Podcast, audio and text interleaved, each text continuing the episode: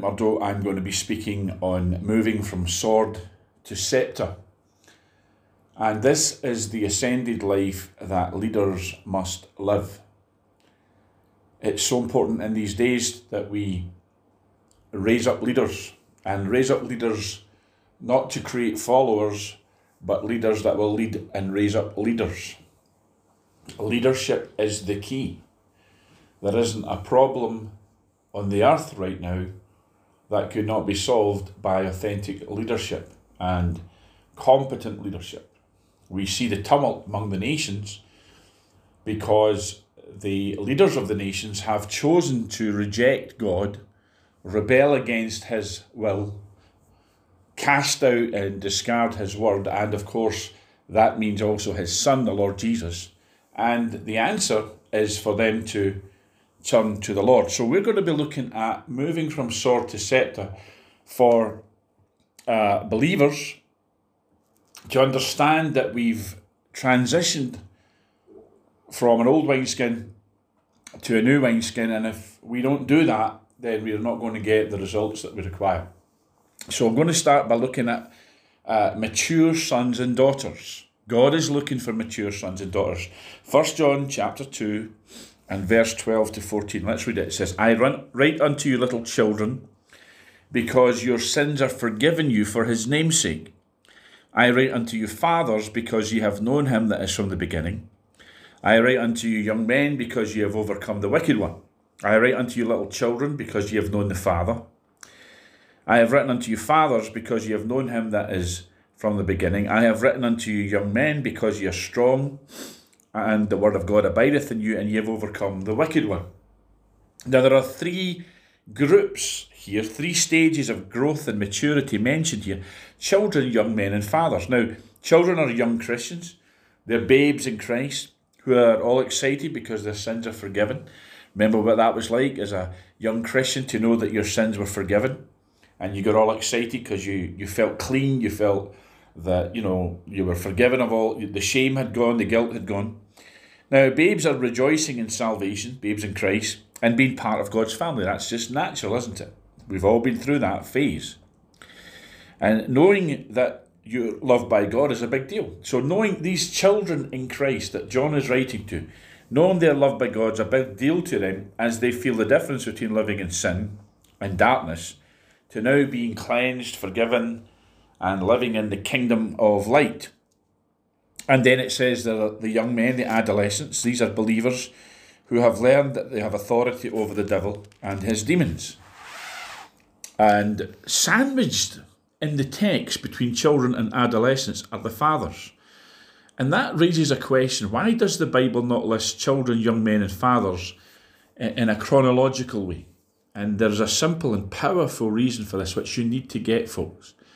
And I believe that this is one of the main reasons here why they're not listed as we would maybe list in a, a chronological timeline, you know, between being a child, a, a young adult, and then uh, a mature father. And it is that spiritual growth is not subject to time, it is subject to hunger and revelation. See, when you're born again, you receive a perfect redemption and you're perfect in Christ spiritual growth happens as this perfection is revealed to you. It's not that you become something. You need to understand that. It's that who you already are is revealed to you. So it's a matter of manifestation, revelation and manifestation. You see the end from the beginning. You see who you have been made in Christ. And the more you see this with the eyes of your inner man, that who you are in Christ and who he is in you, the more you grow spiritually. Now, grow, I've put in inverted commas, um, because you're not really growing, you're not becoming more perfect, but you grow here on earth, spiritually speaking, in a sense, because you have more revelation. So it's not that you become more perfect, you're already perfect in Christ. But the revelation of that is revealed to you. Now, of course, here on the earth, we're, we're living in a body, we're living in a imperfect environment and we do mess up from time to time and we don't always hit the mark. Um, but the inner man, the spirit man, the hidden man of the heart, the real you, is created perfect. It isn't that you become more perfect here on earth, it's that more of the perfect Christ in you is revealed to you. So that perfect you, the inner man, the hidden man of the heart, is revealed to you, and you walk in more of that. You walk in more of that. You walk in the revelation of that. So the growth that we measure when we look at someone, we say, oh, they've really grown spiritually. Uh, it's all in this earthly realm because you're already perfect in Christ over in the spirit realm, over in the, the glory realm. You grow, inverted commas, as this is revealed to you. So spiritual maturity is not subject to time in the same way as natural maturity. You can manifest maturity spiritually in a relatively short period of time here on earth by being hungry for revelation. I remember when I was a young Christian reading The Spiritual Man by Watchman Nee, a very deep book on spiritual matters. And and I was quite pleased that I understood a lot of it, you know, that it kind of showed me that I was, uh, you know, maturing spiritually because it's quite a deep book and I understood it. And it built into me, it, it edified me. But then years later, I, I discovered that Watchman Nee had written that book as a very young Christian. He was only two or three years saved, I think. You know, a very short space of time after he's saved, he's writing one of the most deeply spiritual books that you can find. So, spiritual maturity is not subject to time. Now, in this passage in First John we're looking at, fathers clearly represent leaders. Maturity is essential for leadership. And again, you know, it's not about, well, you have to be 10 years a Christian before you can, you know, lead anything. But it does say in the Bible that novices should not be appointed to leadership roles as they can get puffed up with pride and fall into condemnation of the devil. And that's in 1 Timothy chapter 3, verse 6.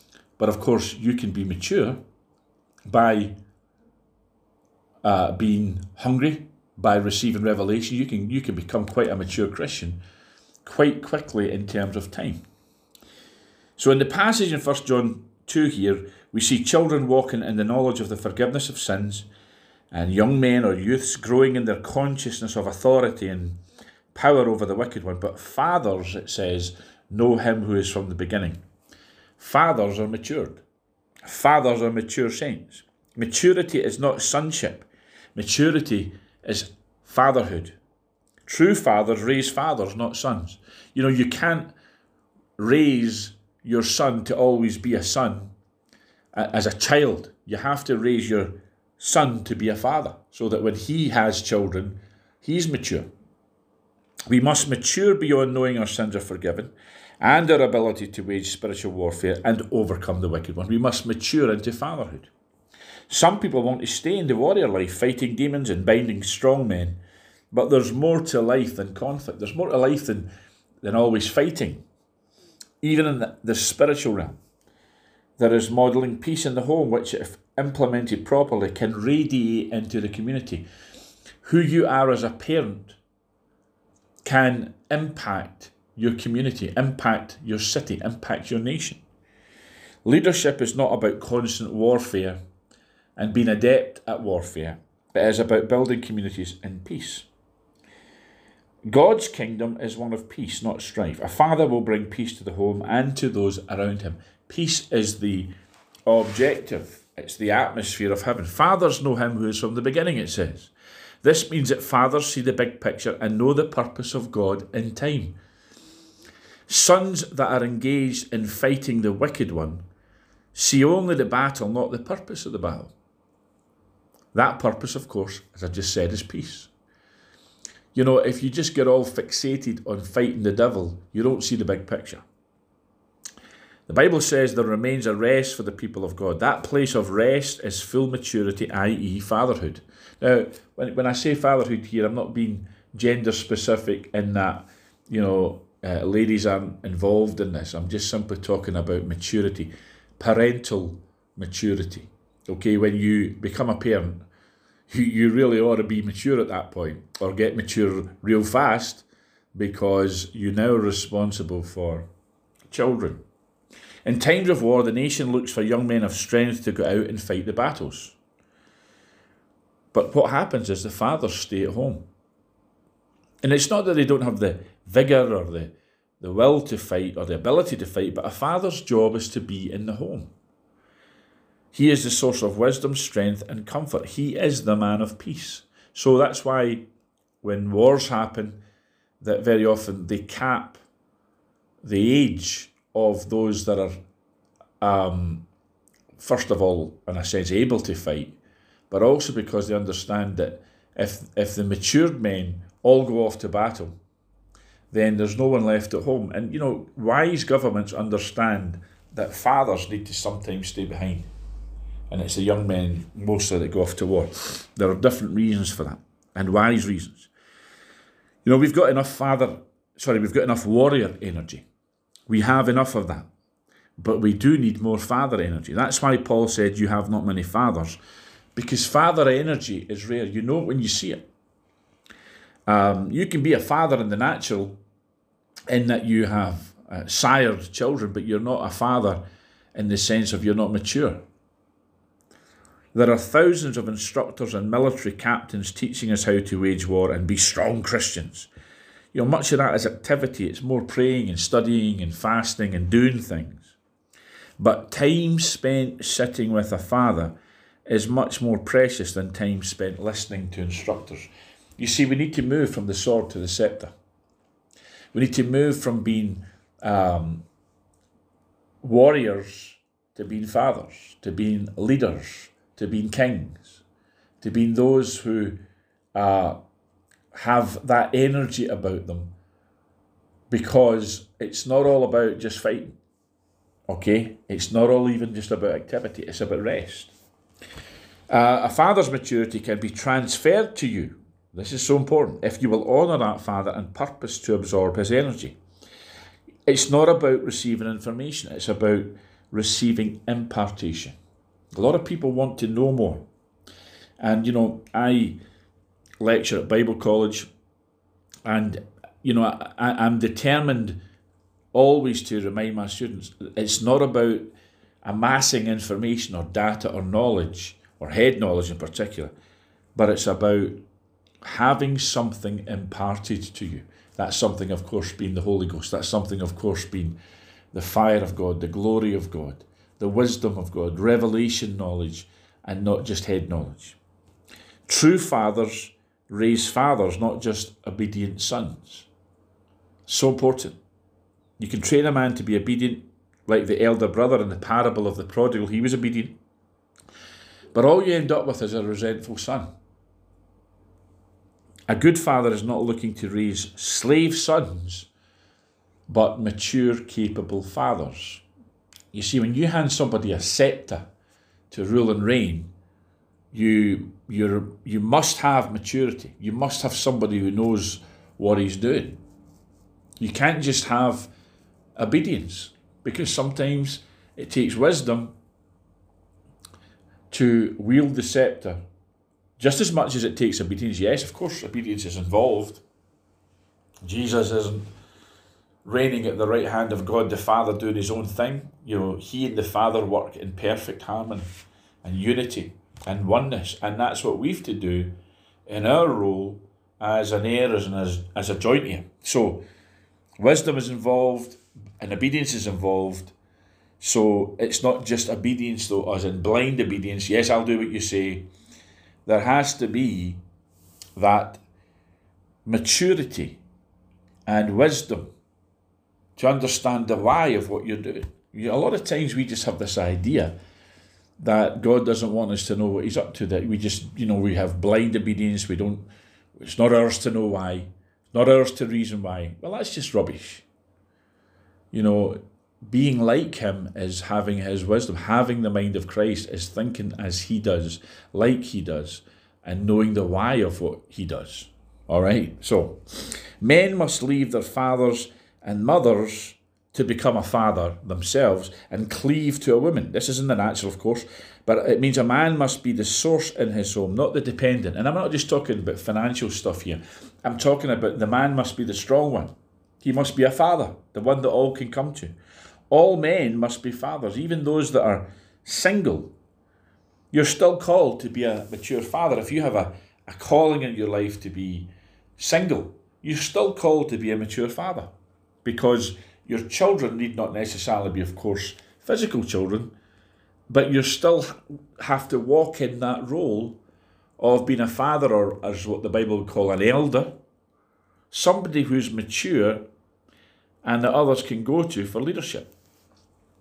A mature father, listen to this, this is, this is vital. A mature father only has to sit in his house. Wow, so true. Thieves and destroyers, burglars and people who have evil intent, they're not going to get into a house or try to enter a home where a seasoned warrior dwells. If you say to somebody, the guy in that house there, he's a black belt in martial arts or he's a, an ex Marine or he's ex SAS, nobody's going to break into that house. Seasoned warriors are those who have moved beyond the phase where they have to prove their prowess in battle. So vital. You don't have to prove you can fight. You simply have to be known. Amen. Uh, so they've moved beyond the face. Seasoned warriors, capable fighting men. They only uh, they don't have to prove their prowess in battle. They only have to sit in the house because thieves will not try and get in. They can live in peace. These uh, mature men, these mature fathers. They can live in peace because enemies will step warily around them. You get a reputation for being somebody who's a hard man or and, and we're not talking here just in the natural folks, we're talking spiritually. You know, when the, when the, the evil one knows who you are, knows he can't mess with you, then demons will step warily around you. So enemies will not pick a fight with you unless they're crazy. And we're talking maturity here. So a father only has to sit in his house. And people know if you can you go through that door, that father's going to take your head off. So maturity takes time in the natural, but in the spirit, there's no time. Think about that. In the spirit realm, the eternal realm, the glory realm, time is no more. Spiritual maturity comes through revelation, and revelation comes as it comes from the glory into your inner man, flooding your spirit, of course, and then, of course, your understanding your mind is involved in this. That's what's that. That's why we renew the mind with revelation knowledge, not with head knowledge. So maturity is developed in us in this temporal realm, the realm that's subject to change by revelation. What that revelation is, it's revealed to us who we are. It's revealed to us who we are. It's revealed to us what we have. So, yes, there's a growing into. Yes, time is part of the process. I'm talking about in the natural. However, you can mature very quickly from a time perspective by pur- purposefully and actively spending time with God and seeking revelation, seeking the mind of God, and by spending time, of course, with mature fathers. When you spend time with mature fathers, then you absorb what they have, what they carry, is imparted to you. So leadership must be fathering.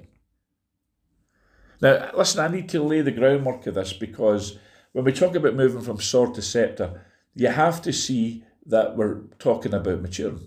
We're talking about maturity. We're not talking about just being a babe in Christ here and just jumping up and down thinking that your sins are forgiven. You have to go beyond that. Now, you, you enjoy that phase. But you know, you can mature real fast. You can mature a lot faster in uh, in the spiritual in that respect than in the natural, in the sense of you you become a mature Christian very quickly because you're accessing the eternal realm to get revelation and to get impartation, and and you're not just you know going through the motions uh, and doing you know Christianity ABC. You know, don't do that. I matured quickly as a young Christian because I was hungry and I hung about with folks that that knew a thing or two. And I was I was hungry and I had revelation and I had supernatural experiences. So get into it, plunge in. Leadership must be fathering. Armies need captains and majors leading the soldiers out in the battlefield. Of course they do.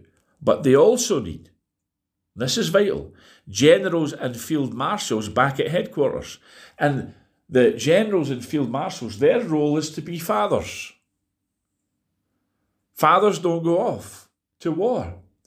Men must be led by fathers. That's why Jesus came to reveal the Father to us. And fatherhood must permeate everything. The Father must be all in all. Now, the Bible teaches that. Jesus taught that. The enemy's attack on manhood is because of this. We see the enemy's attack on sexuality, on gender, and manhood in particular, because Satan hates this truth that the image of the Father is to be in all of us and the substance. Satan hates man because man is made in the image of the Father. Now, children of God must come through sonship to fatherhood. Many choose to stay in sonship. This is a tragedy.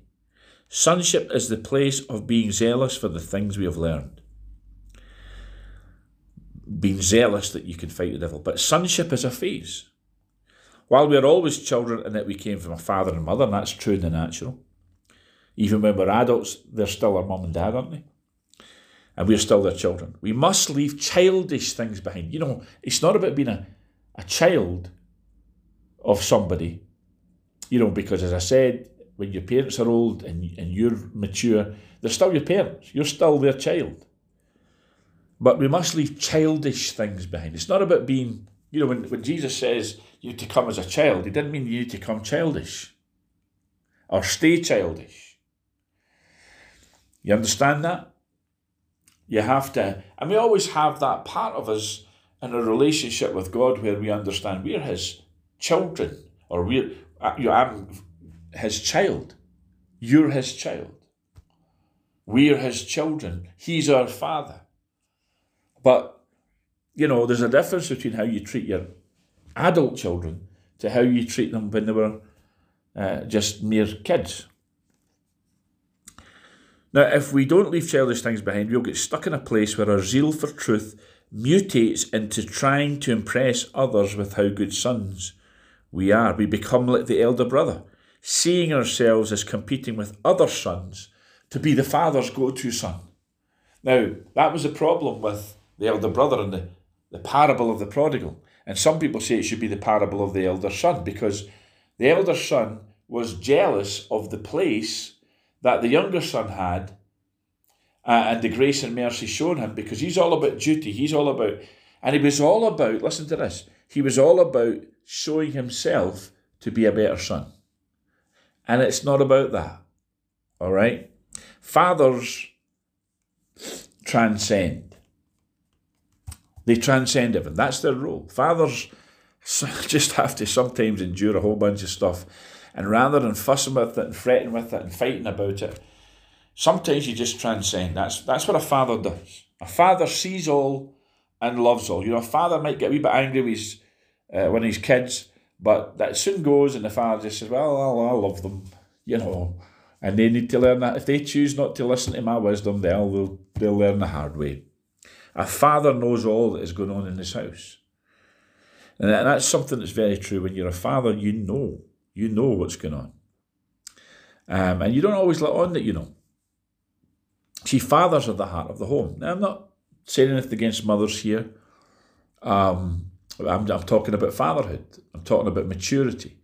And of course, when we talk about things, spiritual maturity, we're not really being specific about gender as such. Okay, there's a role for men, there's a role for women, but there's also that shared place of maturity and, and leadership that, you know, when we talk about, for example, the inner man, the hidden man, we're not talking of the heart, I mean, we're not talking about gender there, we're talking about the inner you.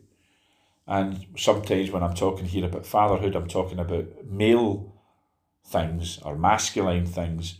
But sometimes I'm not being that gender specific, I'm just talking about maturity. You understand? I'm weaving in and out of both. So fathers are the heart of the home, but of course mothers are too. But I'm, I'm emphasising fatherhood here uh, because we're because we're looking at First John chapter two. That's why everything goes toward and through the father. The home must revolve around the father.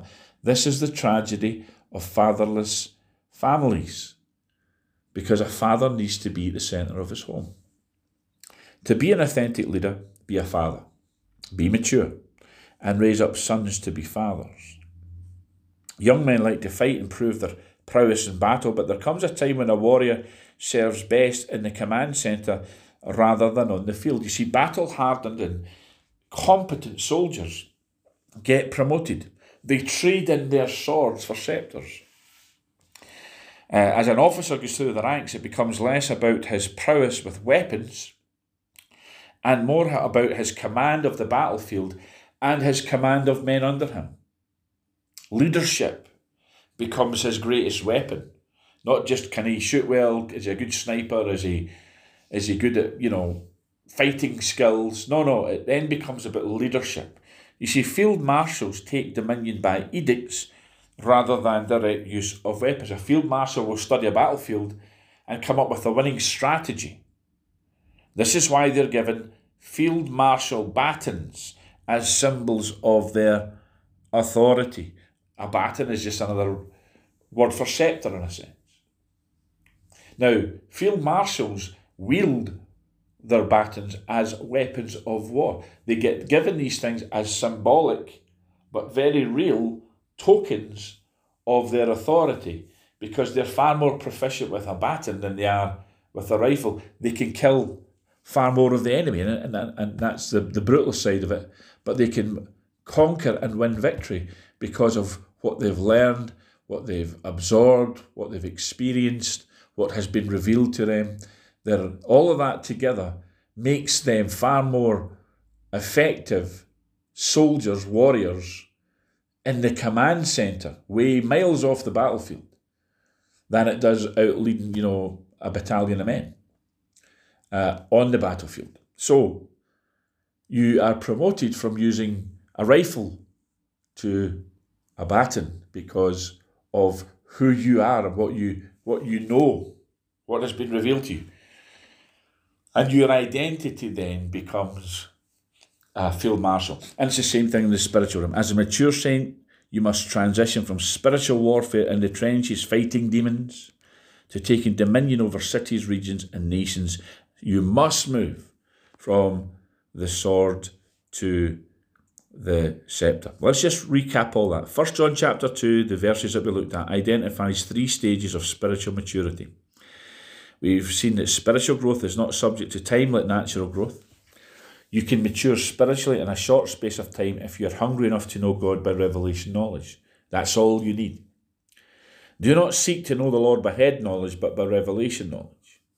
You're already perfect. You are already perfect, brothers and sisters, in Christ. Spiritual growth, quotation marks, is when this reality manifests in you in this dimension. People see that you've grown, but you've you've just simply released the perfect Christ within you, the mature son that's within you.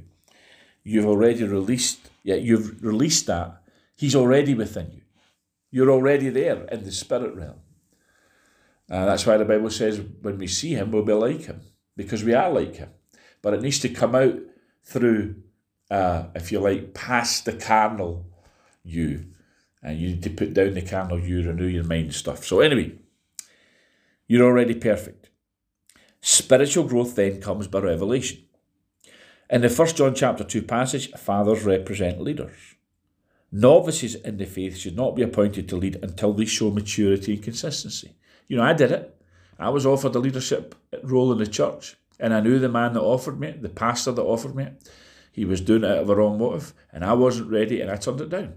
So don't just accept a leadership role and always, oh, well, that's the Lord. It's not always the Lord, because novices can be, uh, end up in the, the hands of the devil. They can end up being messed up, beaten up. And so don't accept leadership until you're ready. Satan hates man because man is made in the image of the Father. Children of God must come through sonship to fatherhood. To be an authentic leader, be a father, be mature, and maturity means transitioning from sword to scepter. Well, that's our lesson for today on these vital matters of moving from sword to scepter. And we're going to continue in our next podcast, our next lesson, where we'll see that maturity and identity is destiny. Moving from sword to scepter, the ascended life that leaders must live. I'll see you again in the next podcast. God bless you.